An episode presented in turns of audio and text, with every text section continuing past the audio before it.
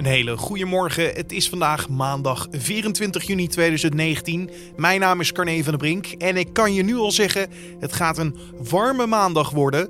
En ik heb natuurlijk ook weer een nieuwe nu.nl Dit wordt het nieuws podcast voor je. Oppositiekandidaat Ekrem Imamoglu heeft zondag opnieuw de verkiezing voor burgemeester van Istanbul gewonnen. De Turkse president Erdogan heeft hem gefeliciteerd, maar dat betekent niet dat Imamoglu zonder problemen aan de slag kan.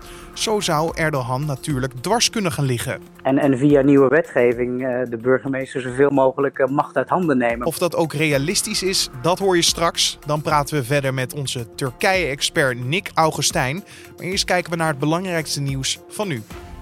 Maarten van der Weijden is begonnen aan de laatste 40 kilometer van zijn Elfsteden zwemtocht. Tegen 4 uur sprong hij na een rustpauze van bijna 4 uur weer het water in. Iets later moest hij alweer stoppen met zwemmen omdat er opnieuw problemen zouden zijn met zijn pak. En volgens de NOS veroorzaakte het pak schuurplekken op zijn lichaam. Het zijn de eerste nieuwe problemen sinds de tweede dag toen als gevolg van slijtage een scheur werd ontdekt. En de lange afstandszwemmer lag ruim een half uur uit het water vlak voor Bartolehiem. Onduidelijk is of hij hierdoor achter op schema komt te liggen. En Van der Weijden wordt om 10 uur verwacht in Dokkum voor zijn voorlaatste en tiende stempel. Daarna moet hij nog zo'n 8 uur zwemmen richting Leeuwarden, waar hij om en nabij half acht verwacht wordt. De Alkmaarder heeft er dan zo'n 195 kilometer op zitten. En zondag werd bekendgemaakt dat er al zo'n 1,4 miljoen euro is opgehaald met de zwemtocht. Maar dat het daadwerkelijk opgehaalde bedrag waarschijnlijk nog hoger is. Bijna alle aanbiedingen in de Nederlandse supermarkten zijn ongezond voor de consument of vallen buiten de schijf van 5. Dat is de aanbevolen richtlijn voor gezond eten van het voedingscentrum. Dat terwijl er vorig jaar aan de regering beloofd was om zaken als overmatig drankgebruik en overgewicht terug te dringen. Dat schrijft de Volkskrant op basis van een onderzoek van supermarktvergelijker Stichting Question Mark. De stichting concludeert dat in de vier van de vijf gevallen supermarkten kiezen om een meer ongezond product in de aanbieding te zetten. De stichting weet dit omdat ze een half jaar lang de online aanbiedingen gevolgd hebben. In het Amerikaanse Pittsburgh is de politie op zoek naar een persoon die alligators losliet in de stad. Inwoners en agenten stuiten de afgelopen maand op drie alligators, terwijl die normaal niet voorkomen in het plaatsje. De kleinste van het stel was net geen meter lang, de grootste zo'n anderhalf meter. Volgens de lokale politie vormen ze een gevaar voor kinderen en huisdieren, zeker omdat ze langer dan drie meter kunnen worden. De lichamen van de zeven van de in totaal acht bergbeklimmers, die al bijna een maand vermist waren in het Himalaya-gebergte, zijn zondag geborgen. Dat meldt het Franse persbureau AFP. De groep klimmers bestond uit vier Britten, twee Amerikanen, een Indiër en een Australiër. De Indiaanse autoriteiten gingen er al weken vanuit dat de klimmers waren overleden. De groep, die geleid werd door de ervaren Britse bergbeklimmer Martin Moran, probeerde niet de hoogste bergtop te halen, maar een nog niet beklommen top op zo'n ruim 6000 meter hoogte. Hiervoor was alleen geen toestemming verleend door de autoriteiten. Op 26 mei liet de groep voor het laatst van zich horen. Een dag later werd het gebied getroffen door een zware lawine en mogelijk zijn de klimmers hierdoor van een ijsriggel gevallen.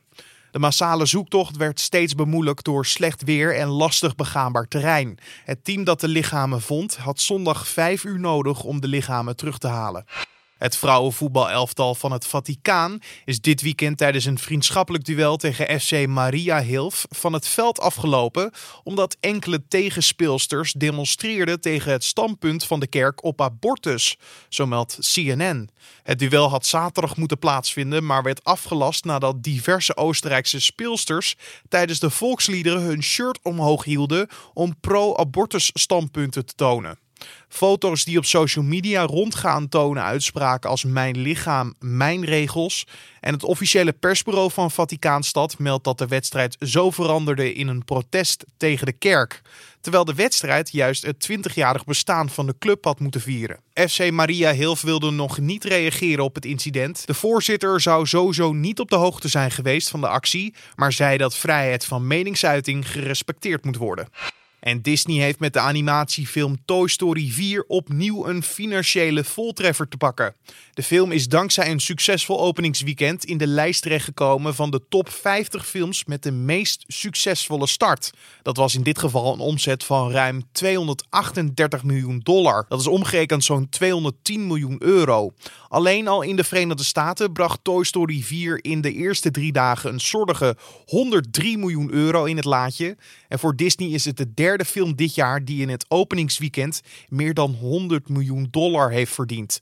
De andere films waren Captain Marvel en Avengers Endgame. En de opbrengst wordt natuurlijk alleen nog maar meer. Zo moet de film nog in grote delen van Europa, zoals Frankrijk, Engeland en Nederland, nog in de bioscoop komen. In ons land kunnen kijkers woensdag voor het eerst naar de bioscoop.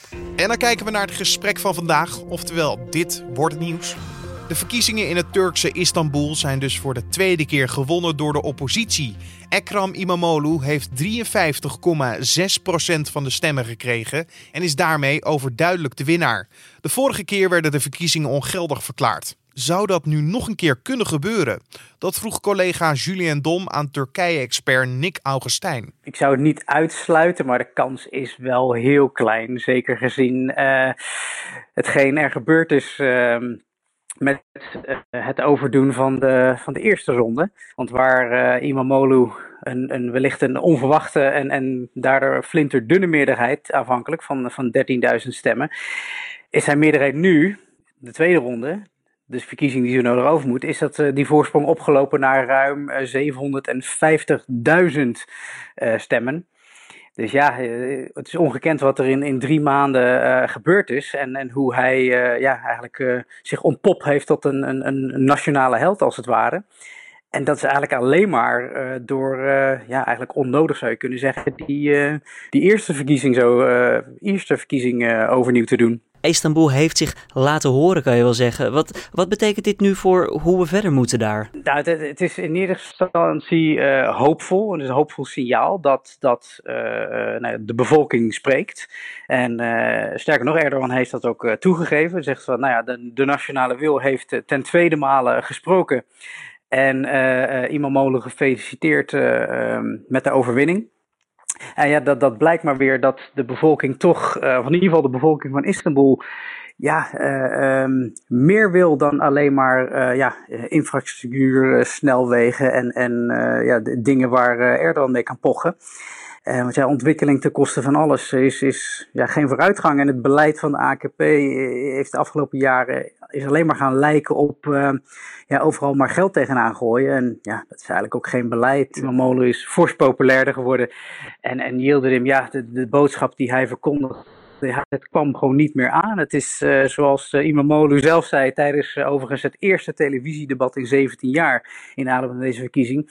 Ja, een partij of een stroming die al 25 jaar aan de macht is als het ware, ja, die past het niet om nog beloftes te maken. Ja, ze hebben tijd gehad. Zeg, um, als we even kijken naar de functie van burgemeester van Istanbul, hoe belangrijk is die functie? Wat kan je daarmee? Nou, hij is in, in die zin belangrijk, omdat Istanbul natuurlijk uh, ja, de economische uh, motor van het land is. En uh, ja, daardoor dus ook voor een hele hoop bedrijven heel veel geld te behalen is. En daar, daar zit ook een beetje de crux van het overdoen van die eerste verkiezing. Dat sommige mensen erop wijzen van dat ze de gok hebben willen nemen. Uh, gegokt en verloren kun je wel zeggen. Want ja, er worden zoveel natuurlijk contracten daar uitgedeeld voor, voor die tunnels, voor dat vliegveld, voor nou ja, van alles en nog wat wat ze daar gebouwd hebben de afgelopen jaar. En ja, 9 van de 10 keer gingen die contracten allemaal naar bevriende aannemers. er ging heel veel geld naar stichtingen waar familieleden van Erdogan een, een plekje in, de, in, de, in het bestuur hadden. Dus ja, al dat soort zaken, dat, dat geeft maar aan dat, dat heel veel mensen uit die ruif aten. En, en ja, dat daar, en daar wil uh, Imamoglu dan ook paal aan perk aan stellen. En ja, blijkbaar heeft ook die, is ook die boodschap aangekomen. En, en ja, nogmaals, um, dat doet ook een beetje vrezen wat, wat, ja, of Erdogan echt dit los wil laten. Want in de aanloop naar de verkiezingen gingen al stemmen op van ja, stel dat hij nou weer wint. Ja, een van de keuzes is natuurlijk gewoon dwars te gaan liggen.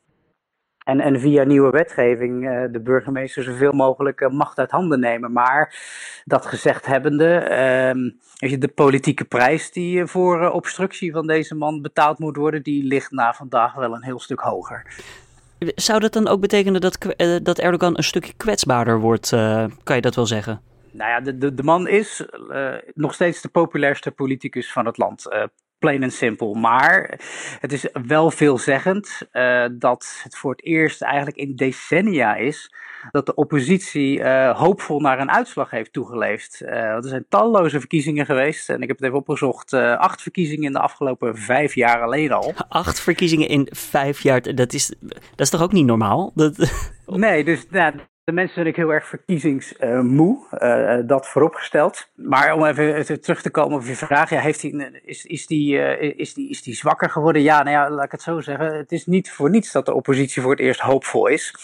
Want ja, hij heeft natuurlijk 700.000 stemmen verschil gewonnen, terwijl dat er eerst 13.000 waren. Dus je moet zomaar zien, die man heeft ja, honderdduizenden uh, stemmen gewonnen. Dat kunnen dus zomaar mensen zijn die uh, ontevreden zijn over uh, de AKP, de kandidaat en, en uh, by extension, zoals ze dat zo mooi zeggen in het Engels. dus ook misschien van Erdogan. Ja, het is dan in zijn voordeel dat de komende 4,5 jaar er geen verkiezingen op het programma staan. Uh, maar ja, als de afgelopen jaren uh, enige indicatie zijn, uh, zeg nooit nooit wat dat betreft. Het kan allemaal gebeuren in Turkije. het kan allemaal gebeuren. Zeg, wat zullen we als eerste qua verandering echt merken van de burgemeester in Turkije, van de nieuwe burgemeester in Turkije, in Istanbul? meer openheid. de man is natuurlijk al burgemeester geweest, zei het voor, nou ja, pak een beet twee weken bijna drie.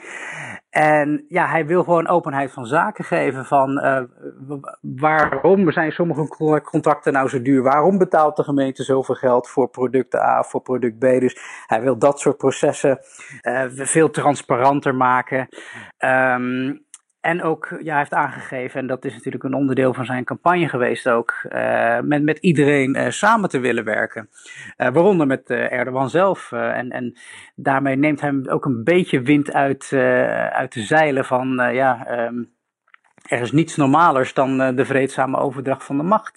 dat is onderdeel van het politieke spel. Dus uh, ja, hij zet Erdogan in die zin een beetje voor het blok en ook zijn partij. Van, ja, misschien zullen zij zich toch wat uh, uh, ja, soepeler en wat opener op gaan stellen. En misschien kan er inderdaad echt wat gaan gebeuren. En misschien betekent dat dan ook dat polarisatie overwonnen kan worden.